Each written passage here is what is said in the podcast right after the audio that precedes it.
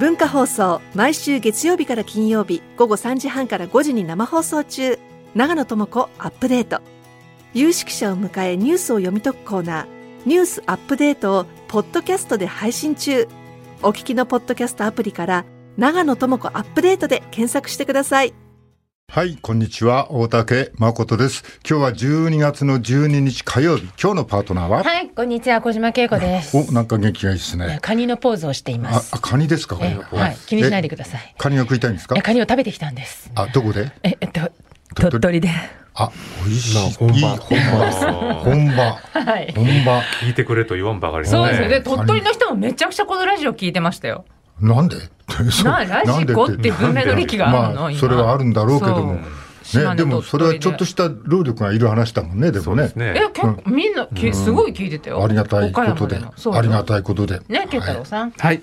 はい。こんにちはえー私の横には。文化放送アナウンサー、砂山慶太郎です。はい。そして火曜日は。はい、武田砂鉄です。よろしくお願いします。よろしくお願いします。はい、えー、雨だという予報でしたが、私の知る限りは、もう昨日の夜12時前ぐらいからバーッと降り出して、今朝まで降ってましたけどね。東京今めちゃくちゃいい天気ですね。ね。はい、この浜松町あたりがね、あ明るい、綺麗晴れながさして。そん。な風になっております。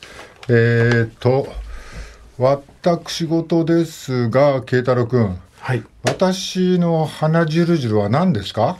まあ、寒暖差アレルギうん、うん。ーじゃないでは。ないかと。なんかこの冬は本当にいわゆる寒暖差アレルギーで、鼻水じゅるじるの人がものすごい増えているなんかちょこちょこいろんなところの報道で目にするようになりまして、はい。で、特徴としてはあの、ん。熱もないし、なんだけど鼻水がサラサラした鼻水がサラサラ系ジュルジュル出ると、ん。もう真横で見て今もジュルジュル鼻を噛まれましたけど、これは確実に大竹さんだなっていう。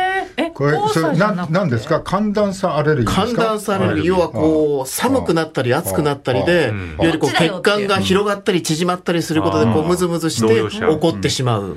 あでもそれで私ね、一昨日炎一昨日か。か先一昨日ぐらい、はい。なんか急に渋谷の街で、ん。急にね、くしゃみがね、立て続けに8回ぐらい出たの。で、なんだろうと、渋谷アレルギーだとか思ったんだけど、うん間違いない。間違いない。それはそれで間違いない。それは渋谷アレルギーです。これ渋谷アレルギーはい、あります。はいええあなのの、井の頭線の新生あたりまで、そうですね。範囲は広そがって範囲は広がっています。渋谷アレルギーか、うそうあの、下ってくれば、あの、ね、あの、人丹ビルあたりまで、そうそうそうそう。ああの辺あたりまで渋谷ですから。あそうですかはい。はいじゃあ私のは違いますね。はい。はい。渋谷アレルギー。えー、で、対処の方法は？対処の方法は、まあ、いわゆるこう、衣服で調整するとか、はい。まあ、マスクが大事ですよって言うんですけど、今日朝日テレで言ってたのは、あの、スリッパを家の中では履いたりして、はい。い、わゆるこう、足元もちゃんと温めますよねっていうのを今日朝言ってましたね。あえ、暑い日でも、暑いっていうかさ、暖かい日でも体温めた方がいいの？まあ、いわゆるこう差を作らないっていう、差を作らない。寒くなったり暑くなったりの差をこう極力極端にしないっていうのが大事。全体的に砂山さんの診察でいいんですか、これは。まあいろいろこう、ええ。なんですかね、大まかな情報です大まかな情報ね。大まかな情報で、あの、間違いないと。渡さんの大まかな症状に当てはめてる。うんじゃあ、大竹さんは朝晩を暖かくするか、ん。あ、だから、大竹さん、朝晩暖かくするか、昼間薄着で歩くか、どっちかよ。なるほど。一定にすればいいんでしょ？そうですね。いやただまあ家ではスリッパ。あのね、私冬でも足が熱くて眠れないタイプなんですよ。猫が喜ぶタイプね。ね、もうね、すあの暑いんですよ。だから足足だけ布団の外に出して寝てるっていうような状況え状況なんですけ健康どね。どうどうこいつでこういう人はどうするんですか？それはそれは医者じゃないんでわからないですよね。でも冷えないんだから健康的ですよね。だかじゃあどこで寒暖差が生まれてるんですかね。ら昼間、うん。うん。意外と昼間砂鉄式でいいんじゃない？何？大竹さんも。なるほど。大竹さん、冬支度しちゃってるけども、うんニットです、今日もね、おしゃれなうん。でも本当は砂鉄ん式でいいのよ、そうですよ。T シャツで。まあでも命に関わる可能性もありますけどね。今度は。日によっては。その小島の診断でいいのかね？いいのかね。さっきからあれだよね。砂山さん慶太郎君の診断とこのグラフが平らになればいいんでしょ、私はそうですね言いなりになってるわけだけど、うんでも大竹さんの生活から考えると、間段のうち、こう、段の中で暮らす時間の方が多いじゃないですか、おそらく。はいご自宅、車、はいはいこのスタジオと。はい、段が多いです。ですよね。うんでも、多分格好は割とん、間対応型になってるんじゃないかという。佐哲さんから見ればね、そそうの T シャツから見ればそうでしょ。うんだけど、それで寒暖差がこう、うん体の調節がうんつかなくなってる可能性はあるわねゼロじゃないと。今日もだからタートルネックとか着ちゃってるけど、うん。何ですか？もっと私に、私にええ薄着をしろと。そうそうそうそうするあったかいんだから、この中は。そうすると一日の温度の変化があんまりなくなるんじゃないかというあの説です。うん。ちょっと意外と繊細というか、うん。意意外と繊細。意外、意外、意外はちょっと余計で意外よ非常に繊細と言いますか、はあうんスタジオの外はちょっと寒いんですよね。うん。あの、打ち合わせスペースはやや1、2度多分気温が低いと思うんですけど、うん。で、スタジオの中に入ってくると1、2度上がるんですけど、うん。そこでん。くしゃみとか鼻水が出るんですよ。出てくる。まあでも、もっともっと細かく言えば、スタジオの中の方がちょっと暖かいが、はい。足元は逆にスタジオはちょっとスースーする。そうか、風が入ってね。もうじゃあ着ぐるみだね。着ぐるみ。着ぐるみか常に。着ぐるみを着た方がいい。あなんか一定だからそうあ。ああ。ここに来たら来、たら。着ぐるみ着て、そうすると私の寒暖差アレルギーは治る。もう治るんだな。朝が、朝から着ぐるみでずっと移動すれば一定ですよ。徹底的に段でいればもうそう段差が出ない差が出ないいう。無ですから。変化無ですからもの。すごい熱々っていうふうに言ってれば寒暖差は生じないってことかな。季節を感じたいじゃないですか。そうですよ季ね節。は感じたいんだ。あ 難しあいな。どっち取るかですよね。季節感じたいか。はい。今日も来る鼻途中あれですね。はいまあ、あの、今日はイチョウが綺麗だったな。綺麗ね今東京のねイチョウは本当もうすぐ葉が落ちてしまうからね、楽しむ時間は短いんですけど、本当綺麗う。ん、綺麗なイチョウを見ながら来たわけですが、まあだからね、まあ、そっちの問題はそれとして、まあここにポンと置いてあるんだけど、あの私にはもう一つ別の問題が先週みんなで話してて、あの背中が痒くてどうしようもなくてあのテレビのコマーシャルは、あんなことはないだろうと思ってたが、ん。私はずっとこと今年の冬にそうなったなったと。はいはいはい。まあ、今冬ですよね。そうですよ。まあ、そうなったとええ。言ってたんですが、はい。これがね、え治ったんですよ。ええ。なんと意外と。あっという間に治りましたね。ど何が何？痒くない。かゆくない。かゆくない？痒くない。かゆくない。何がありました？えーとですね、要因は2つあるんですけど、はい一つはね、体の、なんかその、ケラチナミンですか？はケラチケナミン。ラチン？あケラチナミンってなんかあるね。けうん。うんケラチン励ますやつ？乳溶液っていうの、まあ今まで使って、いみんなケラチナミンなんですよ。うん入まあ浴剤？全部、違う違う、保湿剤なのかね。うんね、多分あ、わかんないけど。よく聞きますね。よくケラチナミン自体はね。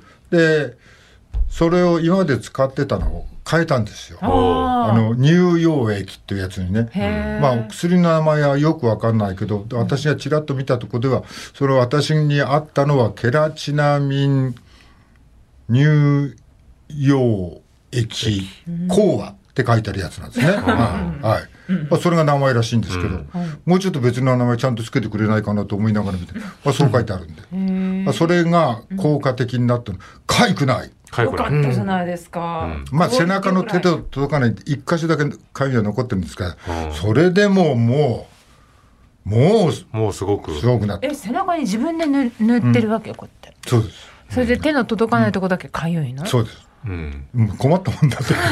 それなんとかならないもんなんですかね。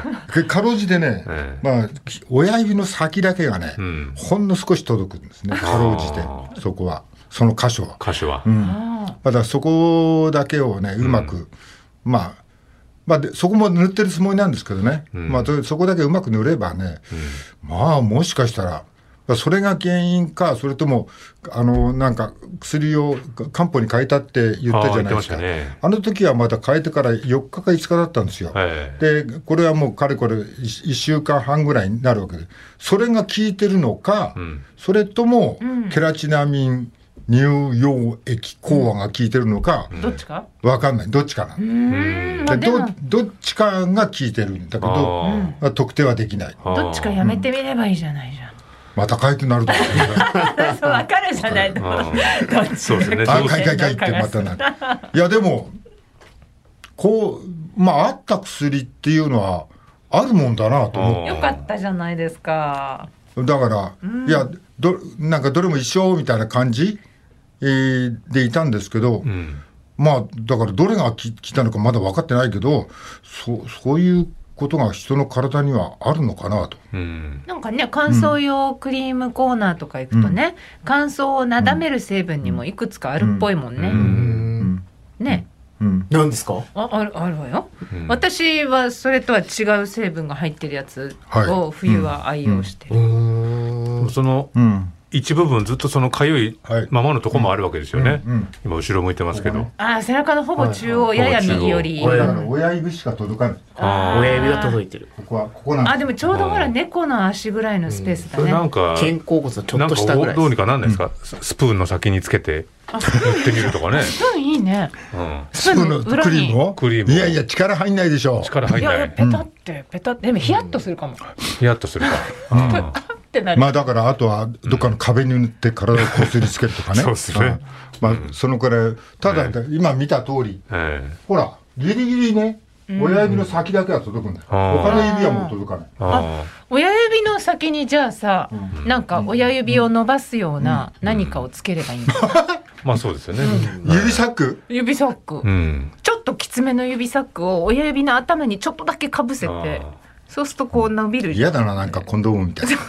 それかもう根元まで入れてください、ね。え爪をそこだけ伸ばすとかね、あー時間かけて。まあ今日今日はちょっと伸びてますけどえねそれはねようん。くあでもまあ、はい。あとじゃあ、来週になったらきっと何か大竹さん知恵を使って、うん。多分コンプまあリートしてだからこれる、でまあ私の体はい外見外面的に残っているのはあの鼻水がああ寒暖差。そうあのツーッと垂れてくる鼻水あこれをどうどうどうなるかっていう。のコーヒースタミン薬飲まないの、何それ？えアレルギー花粉症の薬とかでさ処方される。あコーヒースタミン薬っていうのを飲むと、うん。もしそれがアレルギーだった場合は、うん。軽減するかもしれないです、うん。まあでも一説には老化現象って説もあるんですよ。えーえー。廊下でどんどん鼻水出て出てっちゃうの？ああまあだからその皮膚と似たようなね。最後は全部鼻水になっちゃう。慶太郎君顔色いいね今いやそうですか？急ですね。ほっぺたがなんか、ね、赤いです神戸に刺したみたいでちょっとポカポカしなんかおてます風呂上がりみたいな感じの、はい。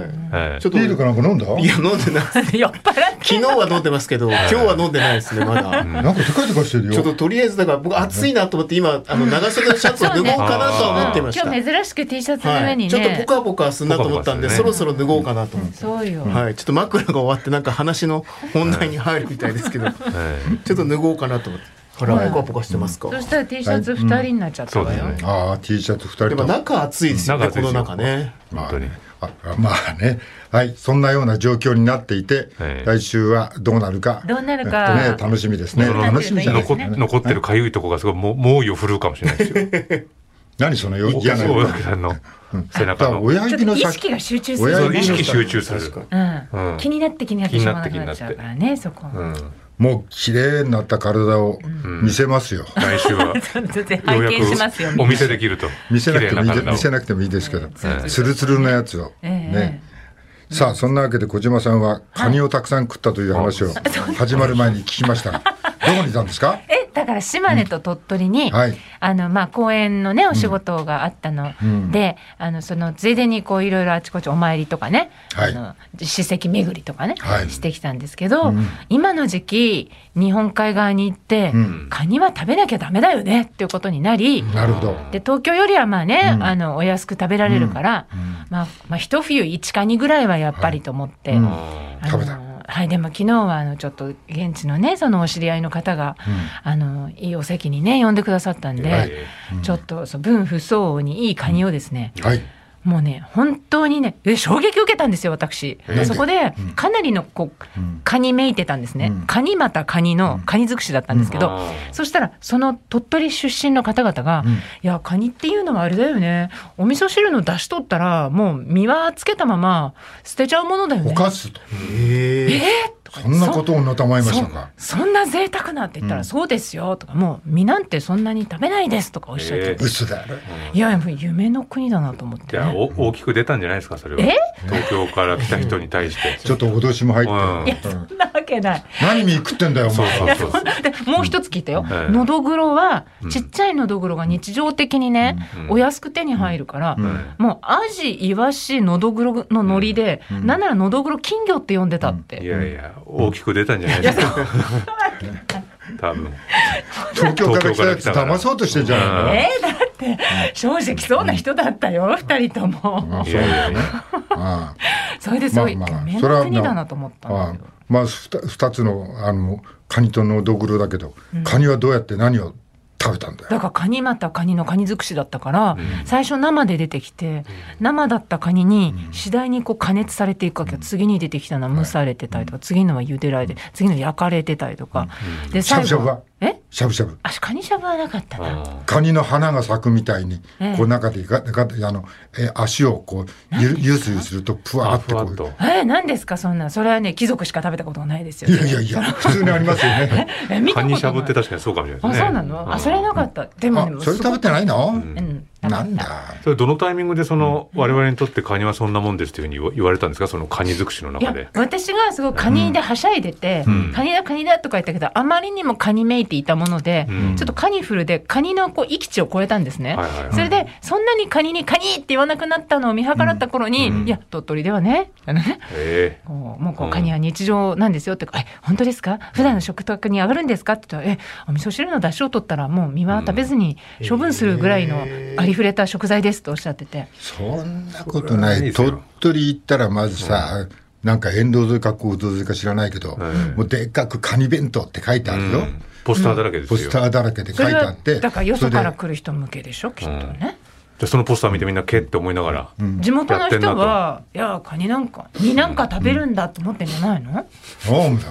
あれんだ鳥取行った時なんかもうそのちらあれ見てカニ弁当って言ってあれ買ってこいって言ってとりあえずとりあえずとにかくカニ弁当食って、もうか結構カニうまいなあった、それからホテルに着いたらもう夜ずーっとカニ尽くしカニでしょそうだよね。カニカニカニ。なんだあんなとこで焦って 弁当なんか買って食うんじゃなかった大はしゃぎでね。千葉行った時もそうだよ。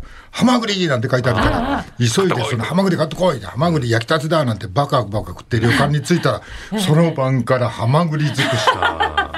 やっぱ一旦落ち着くっていうのは大事ですよね着いた時にね。そうなんだよ。あそれで言ったら、お隣の島根はねは、い。しじみフルでしたよ。しじみ。しじみ。しじみ？やっぱりし宍宍道がね美味しいしじみが取れるから、うん。あの結構ね歴史のあるね、うん。あのなんか佐田神社って神社があるのね。はい。でそこをちょっと私ほら史跡巡り好きだからさ史跡っていうかそういうね、あの古いとこ好きだから行ってみたら、はい。佐田神社が開発した開運しじみくじっていうしじみのしじみの。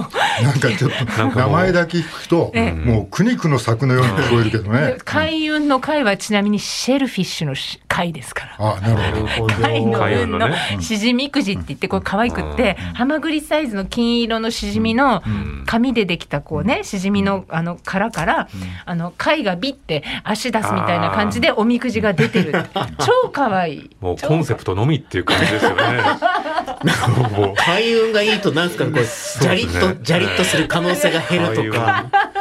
牡蠣 に当たらないとかそういうことなんですかそれ大事ですよね開開運はね。大事だよね。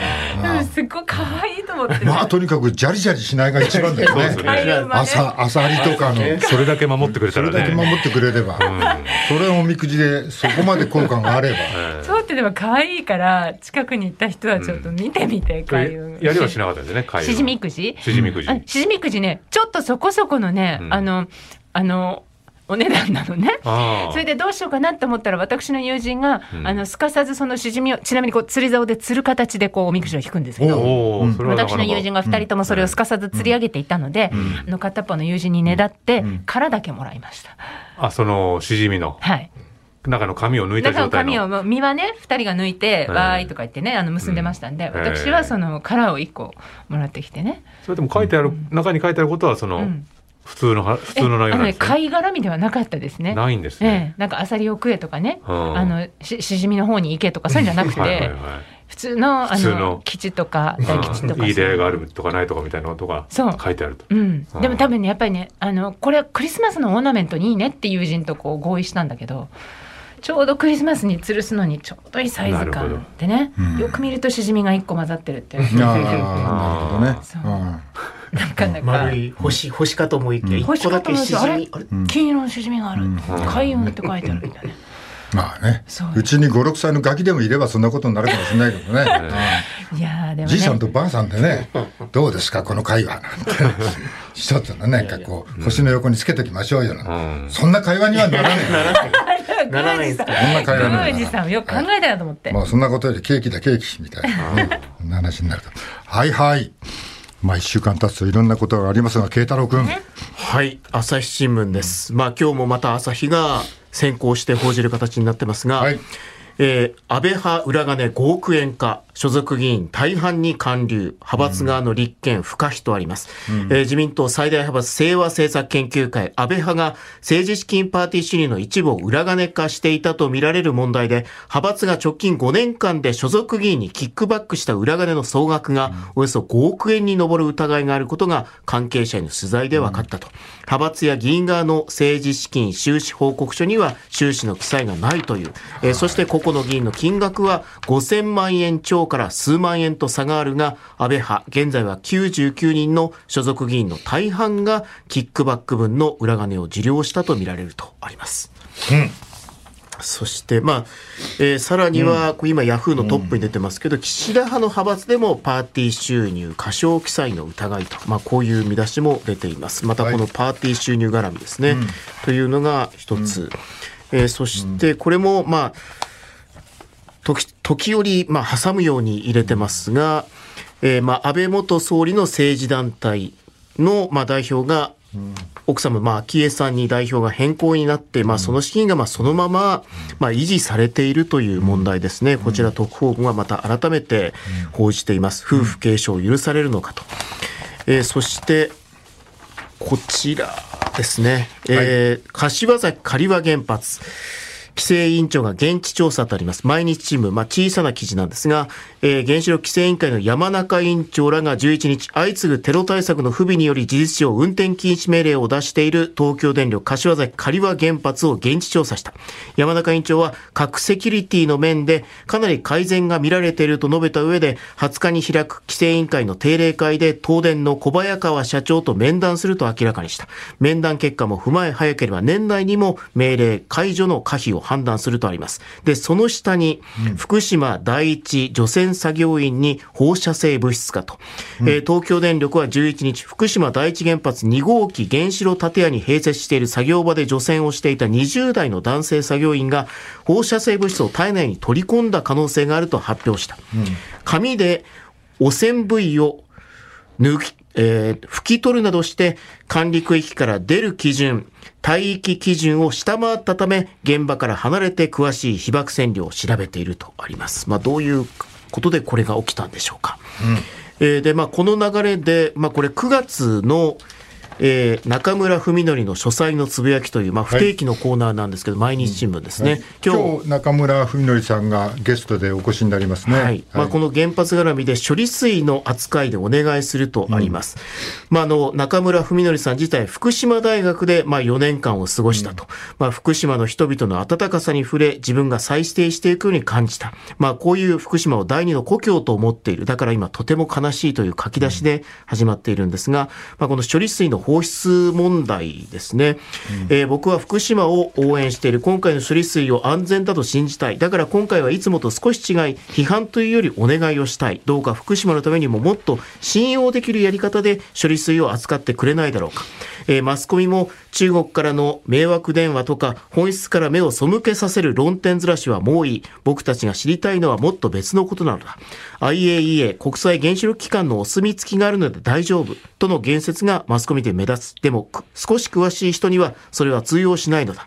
IAEA はそもそも原発を推進する機関だからだと。まあ、ちょっと要約しながらですけど、はいえー最後の方に、えー政府も東電も今は信用を広く得られない状態にある。だから処理水の検査を東電主導でやるのではなく、東電からも IAEA からも完全に独立した第三者機関にもっと見える形で委ねてくれないだろうか。その道の学者専門家は日本に大勢いる。かっこ学術会議にもいるはず。そこで徹底検査をすれば信用が増し、風評被害は格段に減る。安全ならできるはずだと書いていらっしゃいます。ちゃんとした処理水はこれで大丈夫なのかと、もしこの処理水に不具合が発生したら流し続けて、その数年、数十年、もしかしたら広範囲の海に異常が出たら、そこからはもう回復できないと、まあ、だから IAEA でもなない第三者機関にちゃんとこれを調べてもらって、ちゃんとお墨付きをちゃんともらってほしいと、それで流せるならいいんじゃないですかというね、えーことを文則さんはお願いという形で新聞に書いています。はい、頭に戻りましょう。はい、朝日新聞今日の一面です。安倍派裏金5億円か所属議員大半に還流、派閥側の立憲不可避とあります。えー自民党の最大派閥、安倍派。が政治資金パーティー収入の一部を裏金化していたとみられる問題で派閥が直近5年間で所属議員にキックバックした裏金の総額がもうおよそ5億円に上る疑いがあることが関係者への取材で分かったということです。まあ、今まで1億ちょっととか言われてたけど、はい。まあ、普通に考えてそんなもんじゃねえだろうなと思ってたところに、この朝日のトップが、安倍派裏金5億円かというね、所属議員大半に還流という記事が出てますけども、えー。はい。まあ、東京地検特捜部のもう捜査次第で総額は変わる可能性もあるが、規模の大きさ、組織性や故意性の強さから、派閥側は政治資金規正法違反容疑での立件が不可避となりそうだとあります。まあ、巷では、ん。もう、なんか、ね、安倍派の議員を全全部どけるんだと、ん。避けるんだ、ええ。15人、ね、もう内閣から出すんだっていうことを岸岸田さんがおっしゃった、うん。というように伝わっておりますが、えもう、かなりボロボロの状態ですけど、ーそうですよね。でまあ、これ、まあ、記事にもその1000万円以上受領した議員は10人以上見られるっていうはい。書いてます、もちろんそのこんだけの金額をもらってたのかっても、まあ、問題ですけれど、そのいくらだったら別にいいのかっていう問題ではないわけですよね、そうですね。高い、たくさんもらってたからよくない、少しだったからまあセーフだろうっていうことではない、そう考えると、まあ、先ほど砂山さんも少し紹介されてましたけども、まあ、今、その岸田首相の派閥でもパーティー収入過少記載の疑いがあると、でここには、まあえー安倍派の疑惑よりもまあ少ない額なんじゃないかということは出てますけれども、でも岸田さんは、そのもう安倍派のもう政務三役を、まあ、そのキックバックの話が出てようが出まい、出ていまいが、まあ、これはもうだめだと、全部更迭しようっていうふうに今お考えになってると。で同じような考え方で言うと、これ当然、自分の派閥に対しても、これを採用したらば、これは当然、そういう要職にはつけなくなるん。わけですよね。はい。その時に、うん。あれ、自分はどうなるんだろうっていうふうに、当然、それが理由で、外は想像するわけですよね。いち早くうん。派閥を、から脱会ですか、だからまあそのトップではなくなったっていう、はい。まあ、そんな論理は当然通用するわけはないないわけですよね。ないですけども、うんまあ、この後に及んで、ええ。まあ、金額はともかく、うん。まあ、自民党のどの派閥も、え多かれ少なかれやってんじゃないだろうかっていうのが岸田派にもあって、ん。だったら私、あの、ちょっと派閥を離脱しといた方がみたいな意味合いも、この間際でこんなこともあったのかなって想像しちゃいますね。えなんかこうお金が出てくるこの伝わってくるお金が大きくなるのと、関わってる人数が大きくなってくると、その中で一番悪質だったやつは誰だろうとか、うん。一番たくさんもらったやつは誰だろうって、まあ、当然それを順位にして一覧にするの大事なんですけど、ん。その一番ひどいやつらがっていうことではないっていうことは考えないといけないですね、そもそもやってはいけないっていうことをうん。やってる可能性が高いわけなのでうん、少額だからうん、まあ、この人は許されるかなみたいな流れにはい。持ち込もうとするのはちょっと防がないといけないですね。あと逆になんか人数が多くなれば多くなるほど、ん。なんかちょっとなんか薄まってくる感じもするんですよね。そうですね、なんかなんかみんなやってたねっていう、すごいざっくりとした言い方の中で、うん。なんかこう、それをうん。まるっとね、丸め込んで、うん。そのままにしようとする動きっていうのも、なんか出てきそうな感じしますよね。はい。まあでもそうなると、まあ、安倍歯切りがあると、ん与党内もやっていけないんじゃないかって、まあ、これからの展開も気になるし、だからといって、ね、こう、ちょっと、まあ、さっきの話とは逆だけど、うん役職のある大きな官僚とか大臣を2人ぐらいばっさり言って、うん。そこで終わらせるような感じもちょっと感じますよね。うん。基本その派閥の論理の話今ずっと伝わってますけど、うん。別に派閥ってその我々にしてみたら、だから党の中のうん。ある種こうくくりみたいなものだから、うん。別にその派閥の論理をこっち側が外側が考える必要はなくて、当然それ党であり、ん。政権であり、んそこの主語で問わなくちゃいけないと思うんですよね。あの派閥はまるでこの派閥は三角で、こっちは政府とかっていううん。